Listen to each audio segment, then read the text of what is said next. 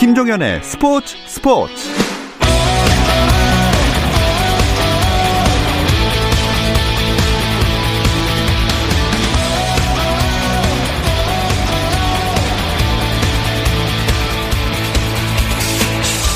스포츠가 있는 저녁 어떠신가요? 아나운서 김종현입니다. 오늘 하루 스포츠계를 돌아보는 스포츠 타임라인으로 김종현의 스포츠 스포츠 출발합니다.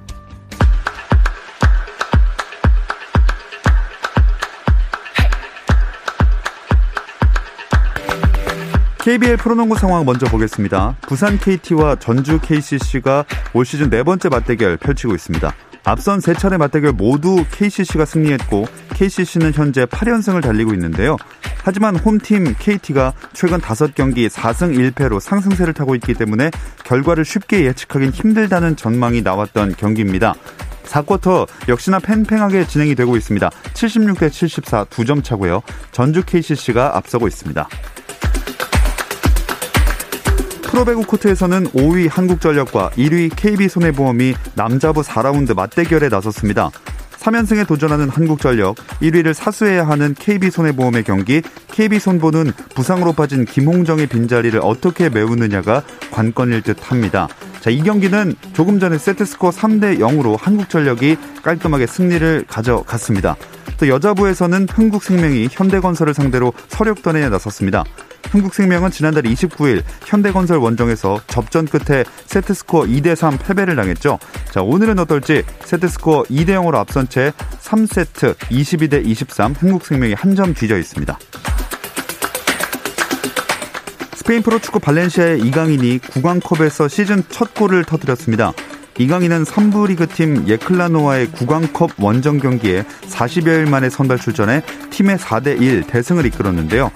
발렌시아가 주축 선수들을 대거 빼고 예클라노전에 나선 가운데 공격형 미드필더로 나선 이강인은 전반 7분 선제골을 터뜨렸습니다. 발렌시아는 4대 1로 이겨 32강에 진출했고 이강인은 경기 MVP에 선정됐습니다. 잉글랜드 프리미어리그 토트넘이 상대팀의 코로나19 대거 감염으로 또 경기를 못 치를 가능성이 생겼습니다. 영국 BBC에 따르면 아스턴 빌라의 코로나19 확진자가 발생해 이 팀이 치를 예정이던 경기들이 연기될 가능성이 큰데요. 아스턴 빌라는 일단 코앞으로 다가온 리버풀과의 FA컵 경기는 코로나19 확진자가 나온 1군 팀의 선수들과 감독, 코치까지 모두 쉬게 하고 23세 이하 팀을 중심으로 경기에 내보내겠다는 계획입니다. 한편 BBC는 지금으로서는 14일 토트넘과의 경기 역시 정상 개최 여부를 알 수 없다고 전망했습니다. 프로야구 FA 김재호가 두산에 잔류합니다. 두산은 김재호와 3년간 총 25억 원의 FA 계약을 마쳤다며 계약 조건은 계약금 9억 원, 3년 연봉 총액 16억 원이라고 밝혔습니다. 2004년 1차 지명으로 두산에 입단한 김재호는 2016년 12월 개인 첫 FA 자격을 얻은 뒤 두산과 4년간 50억 원에 계약했고 두 번째 FA 계약에서 다시 3년을 보장받아 2023년까지 두산에서 뛸 수 있습니다. 임성재 선수가 미국 PGA 투어 새해 첫 대회인 센트리 토너먼트 오브 챔피언스 첫날 6언더파를 몰아치며 선두권에 올랐습니다. 임성재는 대회 1라운드에서 버디 7개와 보기 1개를 묶어 6언더파 67타를 적어내며 선두와 두 타차 공동 3위에 이름을 올렸는데요. 8언더파를 친 공동 선두 저스틴 토머스, 해리스 잉글리시와는 두 타차입니다. 미국 프로농구 NBA에서는 브루클린 네츠가 필라델피아 세븐티식서스와의 경기에서 122대 109로 승리했습니다. 브루클린은 케빈 듀란트와 카이리 어빙이 결장했지만 조 해리스가 석점슛 6개를 포함해 28득점으로 완벽하게 공백을 메웠고 카리스 르버트도 22득점 10어시스트로 활약했습니다.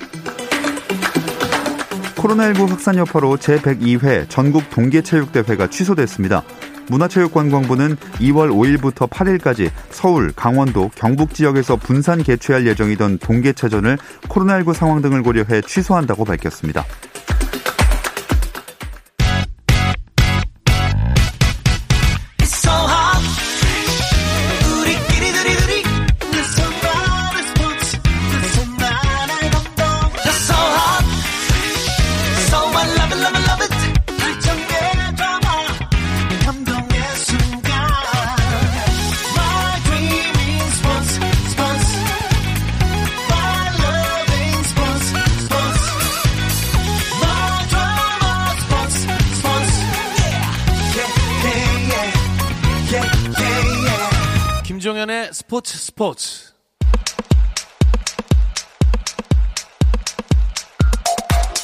올해도 금요일 이 시간에는 축구 이야기 나누도록 하겠습니다. 금요일 저녁에 축구 이야기 축구장 가는 길 시작할게요. 월간 축구 전문지 포포트의 류청 기자 나오셨습니다. 안녕하세요. 네, 안녕하십니까.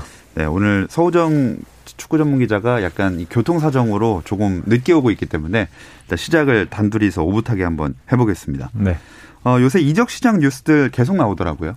네, 저는 사실 깜짝깜짝 놀라는 게 이게 쉬면서도 직업병처럼 이 축구 뉴스를 계속 보게 되거든요. 예.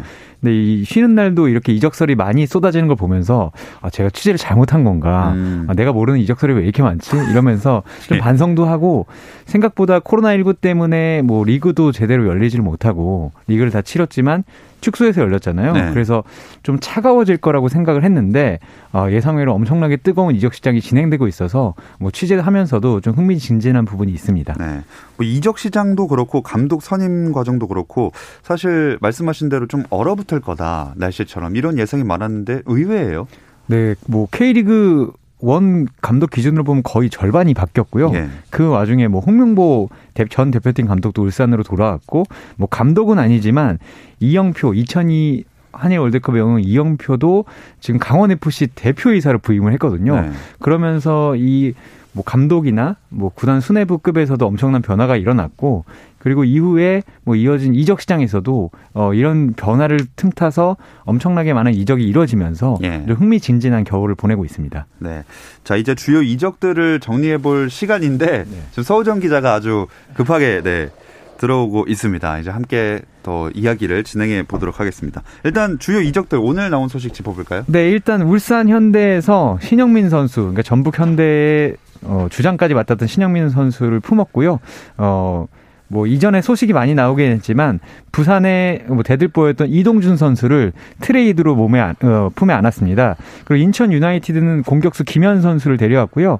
강원 FC는 신창무, 안병준, 마사, 윤석영 선수를 쓸어 담으면서 어, 이영표 대표가 열일하고 있는 거 아니냐 뭐 이런 음. 얘기가 나오고 있습니다.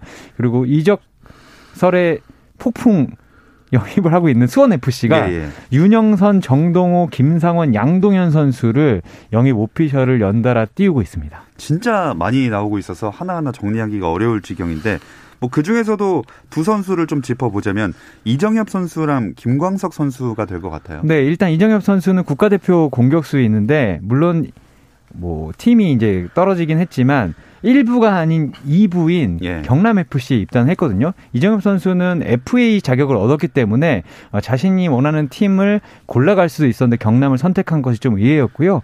어, 김강석 선수는 포항 스틸러스에서만 18년 차를 지내고 있던 예. 그러니까 두 시즌은 물론 이제 상무를 갔다 왔긴 했지만 원 클럽 맨이었는데 어, 인생의 이제 마지막, 그러니까 선수 생활 황혼기를 인천 유나이티드로 이적을 했기 때문에 이 부분을 두고도 도대체 왜 이적을 한 것인가, 어, 이런 이야기들이 돌고 있습니다. 실제로 포항 팬분들을 비롯해서 많은 사람들이 아쉽게 느낄 수밖에 없을 것 같아요. 네, 일단 원클럽맨이라는 게 최근엔 쉽지 않습니다. 물론 이제 축구계를 낭만적으로 보시지만 이게 돈이 돌아다니는 프로축구 리그인데다가 아, 직업이죠. 네, 베테랑들은 어쨌든 간에 뭐 예전보다는 못한 취급을 받고 있고 음. 어쨌든 젊은 선수들의 투자를 할 수밖에 없는 구단이기 때문에 원클럽맨은 정말 드뭅니다. 어, 김광석 선수는 포항에서 뛰면서 385경기를 뛰었거든요.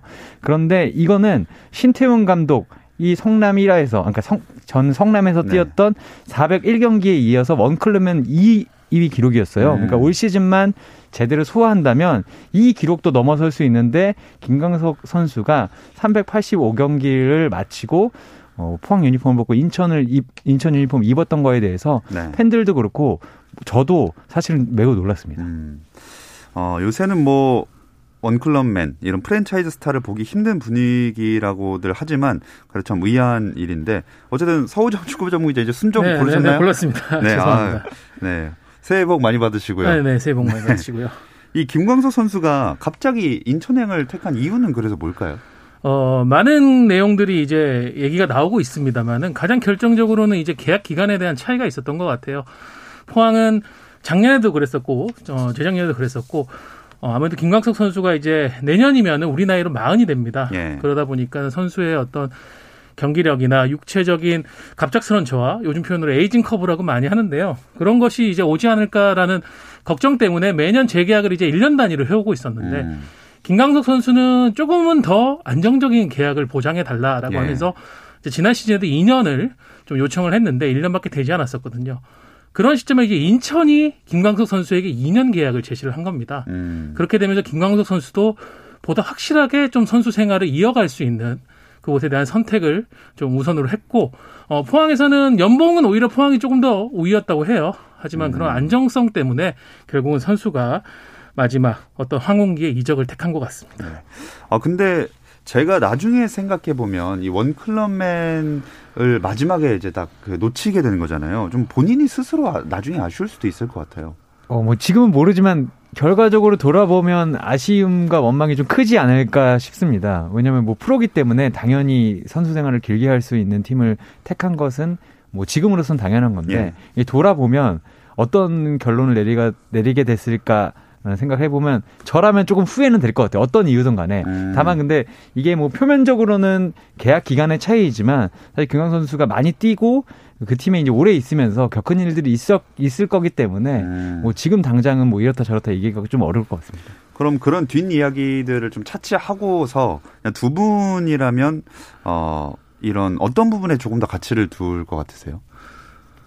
조금은 어려운 문제긴 한데 저는 그렇게 생각해요. 원 클럽맨이나 어떤 프랜차이즈 스타, 레전드라는 표현이 이 스포츠에서 얘기할 수 있는 가장 좀 아름답고 음. 순종적인 순정적인 로맨스라고 할 수 있는데 네.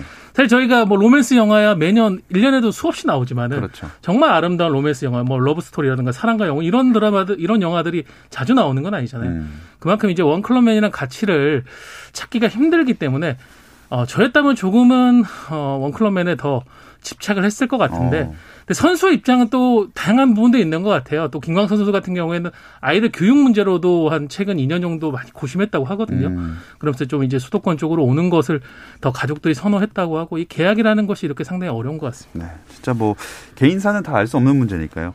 그리고 이정엽 선수 경남행도 진짜 의외였어요. 네, 이정엽 선수가 어쨌든 간에 자유계약 선수 194명 중에 뭐 최대역까지는 아니어도 그래도 공격수는 비싼 포지션이고 인기 있는 포지션이기 때문에 상당히 콜을 많이 받았을 텐데 어쨌든 설기현 감독이 있는 경남으로 이적을 했고요. 사실 저는 1부 리그로 당연히 올 줄 알았어요. 네. 어쨌든 간에 이정엽 선수가 어, 지난 시즌에 6골과 2개의 도움이면 뭐 최정 상급 공격수는 아니더라도 사실 공격수를 FA로 영입하기가 쉽지 않은 상황이었는데 그 실제로도 이정엽 선수를 바란 팀이 많았고요. 근데 결과적으로는 자신 다시 증명하기 위해서 음. 경남으로 간 게 아닌가 그런 생각을 좀 하고 있습니다. 네.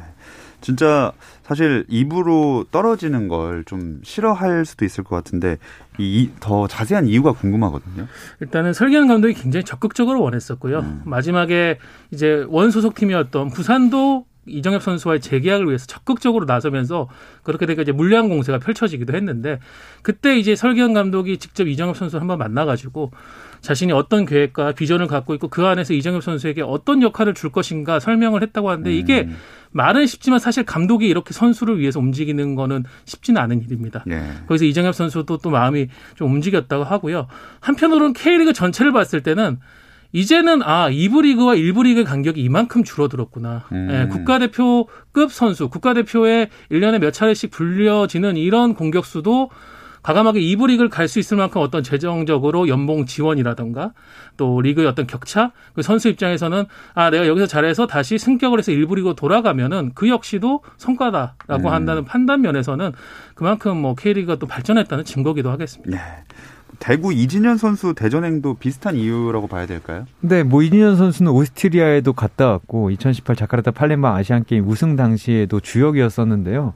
어쨌든 간에 이제 대, 대전을 옮긴 게 아, 아까 서우정 기자가 마지막에 한 얘기도 있는 것 같아요. 대전 같은 경우도 올 시즌 승격을 하지 못했지만 어, 어쨌든 연봉을 더 지급하면서 좋은 선수 데려서 올 시즌 무조건 승격하겠다 이런 의지를 보이고 있고 게다가 이진현도 어, 지난 시즌 대구에서 21경기를 뛰었지만 어, 기록을 따지고 보면 많은 시간을 출전한 건 아니었어요. 음. 823분밖에 뛰지 못했거든요. 어쨌든 이진현 선수도 조금 더 정기적으로 출전하면서 자신의 가치를 높이고 증명할 수 있는 팀을 택했던 것 같습니다.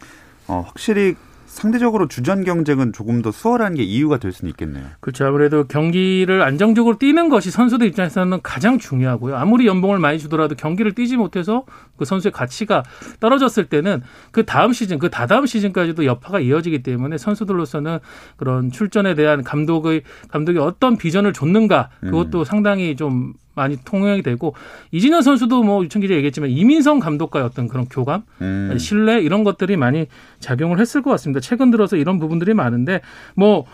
그 20세 이하 월드컵에서 정종용 감독과 함께 성과를 냈던 뭐 황태현 선수나 이상민 선수도 최근에 서울 이랜드 FC로 이적과 또 임대 후 완전 이적을 택했거든요. 예. 이런 걸 볼 때도 확실히 지도자에 대한 믿음이 선수들의 선택에 중요한 영향을 미치는 것 같습니다. 아, 인사가 만사 아니겠습니까? 네. 예. 어, 그동안에도 1부에서 2부로 옮긴 케이스가 없진 않을 텐데 성공 사례들이 있었나요? 올 시즌 그 제주를 보면 좀 알 수 있을 것 같아요. 주민규 선수나 공민현 선수, 뭐 정조욱 선수 같은 선수들이 사실 1부 리그에서 뛸 수 있었고 어, 좋은 조건을 그래도 받을 수 있는 선수들이었는데 이 선수들이 2부 리그에서 바로 승격을 노리는 제주로 이적을 해서 음. 물론 남길 감독과 이제 함께 가긴 했죠. 바로 올 시즌에 승격을 잃었고 뭐 두 선수는 지금 선수로 남아 있고 정조국 선수는 은퇴해서 코치를 합류했는데 이런 걸 보면 성공 사례도 뭐 쉽지 않게 있어 보입니다. 네. 자, 이 경남이 이정엽 선수를 데려가면서 설기현 축구가 올해 어떤 모습을 보일지도 궁금해지는데요. 이 이야기 잠시 쉬었다 봐서 나눠보겠습니다.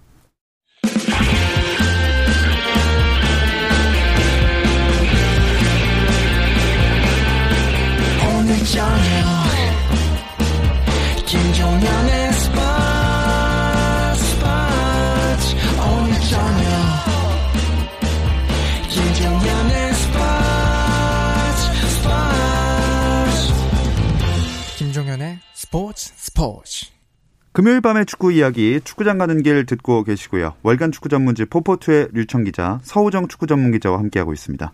어, 경남이 이정엽 선수에게 이만큼까지 아까 말씀해 주신 대로 감독이 직접 이 티를 낼 정도로 공을 들였다는 건 무조건 일부 리그로 다시 진입하겠다 이런 목표가 확고하다는 거겠죠. 그렇죠. 경남 같은 경우에는 2020 시즌 그러니까 지난해에 정말 눈앞에서 승격 기회를 놓쳤었거든요. 예. 마지막 그 1분만 버텼으면은 승격의 주인공이 수원 FC가 아닌 경남 FC가 될 수 있었는데 그렇죠. 아쉽게 놓쳤었고 그만큼 또 경남 FC가 올 시즌에도 변함없이 유력한 승격 후보다라고 볼 수 있겠는데 이정엽 선수하고 저는 또 인터뷰를 조금 했습니다만 이정엽 선수가 확실히 경남이 적극적으로 준비를 하고 투자를 하는 부분에 대해서 높은 점수를 줬다고 음. 하더라고요. 선택을 하는데 지금 뭐 이정엽 선수가 대표팀에서도 경기력을 스타일을 보면 알겠지만은 전방에서 많이 움직여주고 또 동료들과 연계 플레이가 상당히 뛰어난 선수입니다. 그래서 2선에 있는 좋은 선수들이 있다고 하면 이정협 선수가 더 빛날 수가 있는데 지금 경남의 설기현 감독이 뭐 광주에서 뛰었던 윌리안, 전남에서 가능성을 보였던 에르난데스 그리고 기존에 있던 뭐 백성동, 황일수 같은 사실상의 1부 리그급 선수들을 2선에 잔뜩 배치를 하고 있어요. 예. 이정협 선수 입장에서는 아 이 선수들과 함께 내가 가서 공존을 하면은 음. 내년에 1부 리그로 다시 돌아갈 수 있겠다. 내 가치를 다시 올릴 수 있겠다라는 그런 확신을 가졌을 것 같습니다. 자, 이정엽 선수와 또 경남 얘기까지 쭉 해봤고, 어, 다시 아까 처음에 얘기했었던 이 홍명보 감독의 울산행과 이영표 대표의 강원행에 대해서 얘기를 좀 해보겠습니다. 네, 홍명보 감독은 사실 대표팀 감독이라는 수식어가 더 어울릴 정도로 연령배 대표팀을 거치고 뭐 성인 대표팀을 이끌고 월드컵까지 다녀왔어요. 근데 다만 이제 처음에 연령배 대표팀을 할 때와 올림픽 대표팀을 할 때는 대한민국 역사상 처음으로 축구 에서 동메달을 따면서 예. 선전했는데 어쨌든 이 월드컵 이제 마지막에 맡았던 팀 월드컵 대표팀에서 좀 실패를 맛봤고 그리고 중국으로 날아갔었을 때도 강등을 맛보는 듯이 끝이 좋지는 않았습니다. 그런 과정에서 이제 축구 대한축구협회에서 전무이사를 3년 동안 하고 다시 이제 필드에 복귀를 했는데 감독은 이제 오면서 이제 뭐 바로 사과를 어, 사과까지 하는 예. 뭐 예 전에 뭐 B급 리그 이런 논란에 휘말려서 사과까지 하면서 복귀를 했는데 어쨌든 홍 감독이 어, 되게 이름 있는 감독이고 사실 한국 축구에서 가장 상징적인 사람이었기 때문에 이런 사람이 K리그 무대로 돌아오면서 관심도가 높아진 건 사실이고 그리고 뭐 감독으로 돌아온 건 아니지만 이영표 강원 FC 대표가 파격적으로 행보를 하면서 제가 그 강원도에 있는 기자들한테 전화를 많이 받았어요. 네. 어떻게 할 것 같냐. 이번에 뭐 투자를 많이 하는 거냐. 이런 전화, 전화를 받을 정도로 사실 축구계에 있지 않은 사람들도 이 두 사람의 K리그 등장을 상당히 반기고 있는 것 같습니다. 음. 뭐 이러나 저러나 이렇게 두 사람이 축구에 다시 K리그에 발을 들이면서 더욱더 이야기가 뜨거워지고 있는 것 같은데 홍명보 감독은 일단 트레이드 쪽에 좀 집중하는 분위기네요. 네, 뭐 최근에 이제 K리그 구단들의 전력 강화의 방향성이나 이런 게 뭐 감독 혼자만 오롯이 결정하는 건 아닙니다. 팀 내 이제 뭐 선수 지원팀 혹은 전력 강화실이라고 해서 어, 선수 스카웃에 좀 많은 영향을 미치는 담당 부서가 있으니까 그걸 이제 홍명보 감독도 역시 이번에 복귀하면서 조율을 같이 하고 있는데 울산의 특징은 얘기하신 대로 좀 트레이드 시장에서의 큰 손. 이라고 할 수 있습니다. 올 시즌 코로나19 여파 때문에 아무래도 각 팀들이 많은 현금을 쓰는 것에는 부담을 느끼거든요. 네. 그러다 보니까 팀 내에서 좀 전력적으로 아, 이 선수는 이제는 어떤 팀의 중심이 되기 어렵다. 아니면 아직 잠재력에 그치고 있다라고 판단하는 선수들을 과감하게 활용을 하면서 지금 트레이드를 하고 있는데 울산 같은 경우에는 공격수 정훈성, 미드필더 이상헌 수비수 최준 이 세 명을 묶어서 부산에서 뛰고 있는 또 다른 국가대표 윙어죠. 이동준 선수를 데리고 오는 파격적인 3대1 트레이드를 지금 단행했습니다. 발표만 지금 남겨놓고 있는 상황이고요.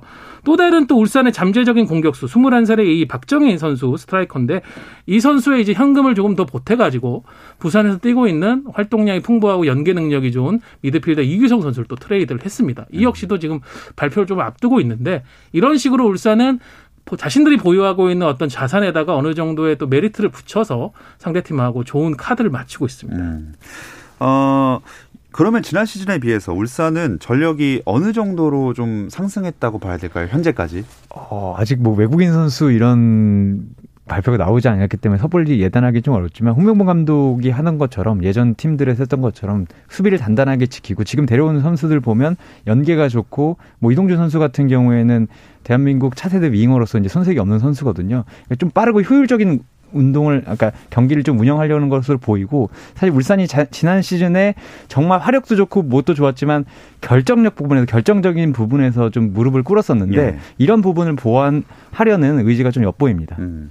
울산은 또 다른 팀들보다 일정도 빨리 시작하잖아요. 네, AFC 챔피언스 리그에 오르면서 아시아 챔피언이 되면서 피파에서 주최하는 클럽 월드컵에 출전을 하게 됐습니다.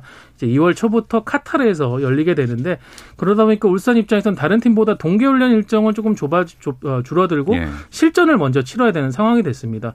어, 어제 이제 홍명보 감독이 취임 기자회견을 치르고 곧바로 지금 아직 그 휴가 중인 선수들을 제외한 10여 명의 선수들과 일단 훈련을 시작했는데 어 지금 뭐 통영으로 가서 1차적인 훈련을 하고요. 그다음에 이제 1월 말에 피파에서 제공한 전세기를 타고 카타르로 넘어가서 음. 현지 적응 훈련과 대회를 치르게 될 예정입니다. 네, 정신없는 겨울을 보내고 있는 울산이고요. 또 이영표 대표는 어떤 행보를 우서 보이고 있습니까? 어, 가장 놀랐던 거는 새벽 볕두부터 사실 지난 시즌 수원 FC에서 둘이 합쳐서 20 다섯 골 이상을 터트리는 활약을 했던 공격수 안병준과 마사를 동시에 영입한 건데 이 선수들을 영입하려는 영입전이 상당히 치열했어요. 음. 도대체 어디로 갈까 이런 고민이 좀 됐었고 어 근데 주인공은 정말 강원이 파격적으로 발기 품게 됐었고 그리고 윤석영 선수 어 이제 계약이 끝나서 FA 자격을 얻은 윤석영 선수 국가대표급 어, 풀백까지 데려오면서 예. 아 강원이 올 시즌 제대로 하려나 보다라는 생각을 하게 됐고요. 사실 강원이 계속 부족했던 게 외국인 선수였는데 외국인 선수 영입도 어, 제대로 하려는 움직임이 좀 보이고 있습니다. 이런 얘기를 들어보니까 이영표 대표가 부임한 다음에 분위기는 좀 좋을 것 같네요. 네, 강원의 이제 김병수 감독이 상당히 좀 국내에서 수준 높은 축구, 사실 또 다르게 얘기하면 어려운 축구를 하는 음. 지도자로 정평에 나 있습니다. 선수를 바라보는 눈도 상당히 좀 까다로운 어떻게 보면 좋은 의미로 까다로운 지도자라고 할 수 있는데 이 눈높이에 맞추는 선수 영입이 상당히 쉽지가 않았는데 그동안은 사실 강원이 김병수 감독의 그런 부분에 대한 서포터를 잘 못해준 감이 있었어요. 음. 그리고 감독이 선택을 해야 됐고 감독이 오롯이 책임을 지는 지금 어떤 현대 축구의 클럽 운영 시스템하고는 좀 다 상반된 모습을 보였는데 이제 이영표 대표이사가 오면서 김병수 감독이 하는 얘기가 아, 선수 영입에 있어서 대표이사와 함께 합을 맞추고 마지막 결정권을 대표이사가 책임을 지고 해주니까 감독으로서 상당히 부담이 적다. 음. 그리고 좋은 선수들을 일단 데려와 준다.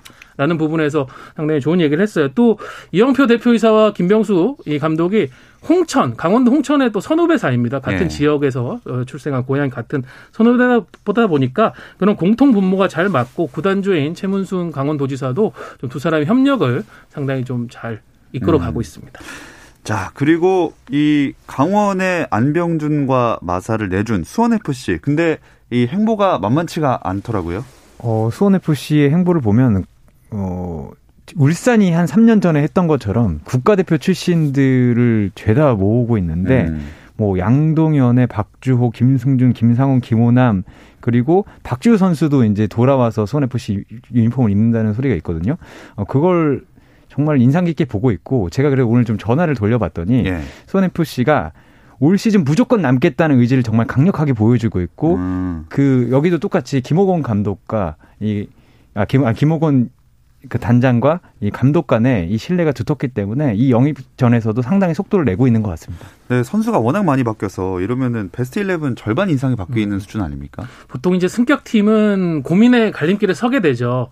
같이 올라온 선수들의 어떤 조직력이나 이 선수들에게 대한 보상, 목적 의식 이런 거를 믿을 텐가 아니면 일부 리그에서 좀 잔뼈가 굵고 경험이 많은 선수들을 음. 데려와 가지고 우리 확실히 살아남는 생존 전략을 취할 것인가 여긴데 어, 수원 FC 과거 2016년에도 한 차례 승격을 한 적이 있죠. 하지만 1년 만에 바로 내려갔습니다. 네. 그때 수원 FC가 취했던 전략은 좀 전자 쪽에 가까웠어요. 음. 기존 선수들을 좀 더 믿는 그런 선택을 했는데 어, 수원 FC 김호곤 단장은 뭐 지도자로서 또 행정가로서 잔뼈가 굵은 인물이거든요.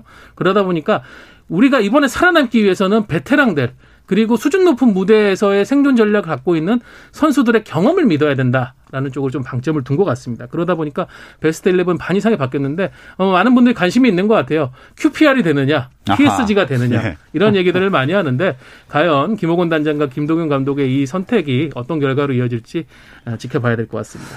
어, 좀 극단적인 얘기긴 하지만 그럼 상위 스플릿 갈 수 있을까 없을까 한번 예측을 해볼게요. 아, 저는 쉽지는 않을 거라고 봅니다. 네. 어쨌든 간에 QPR이다. 그 K리그 QPR은 아니고요. QPR처럼 뭐 이렇게 어 강등권에서 허덕일 네네. 것 같지는 않지만 다만 이제 K리그의 전력이 조금씩 상향 평준화되고 있고 경쟁이 치열해진다고 음. 봤을 때 이 선수들이 분명히 좋은 선수들이지만 어쨌든 수원 FC가 엄청나게 뭐 울산이나 전북 정도의 돈을 써서 데려온 건 아니거든요. 네. 이 선수들의 가격에 맞는 정도의 활약을 할 것 같고 어 다만 이제 좀 그 인상적인 부분이 일단 김도균 감독이 젊지만 상당히 그 지도력이 뛰어난 감독이에요. 그 선수들을 가지고 어떤 축구를 할지 그건 좀 궁금하긴 합니다. 서우정 기자는 짧게 어떻게 보시나요? 저는 뭐 돌풍의 가능성을 갖고 있는 팀이라고 생각해요. 하지만 유청 기자 얘기대로 지금 데려온 선수들의 이름값에 비해서 최근의 어떤 경기력이나 활약은 조금 사실 미진한 음. 부분이 있거든요. 그거를 이제 좋은 재료는 일단 갖고 왔으니까 이 칼을 어떻게 갈고 닦아서 김도균 감독이 쓸지를 저는 좀 지켜보고 네. 싶습니다. 네. 자, 축구장 가는 길 여기서 마무리를 하겠습니다. 월간 축구 전문지 포포트의 류청 기자, 서우정 축구 전문 기자와 함께했습니다. 두 분 고맙습니다. 감사합니다. 감사합니다. 주말 스포츠 스포츠는 9시 20분부터 함께 하실 수 있고요. 저는 월요일 8시 30분에 다시 돌아오겠습니다. 김종현의 스포츠 스포츠.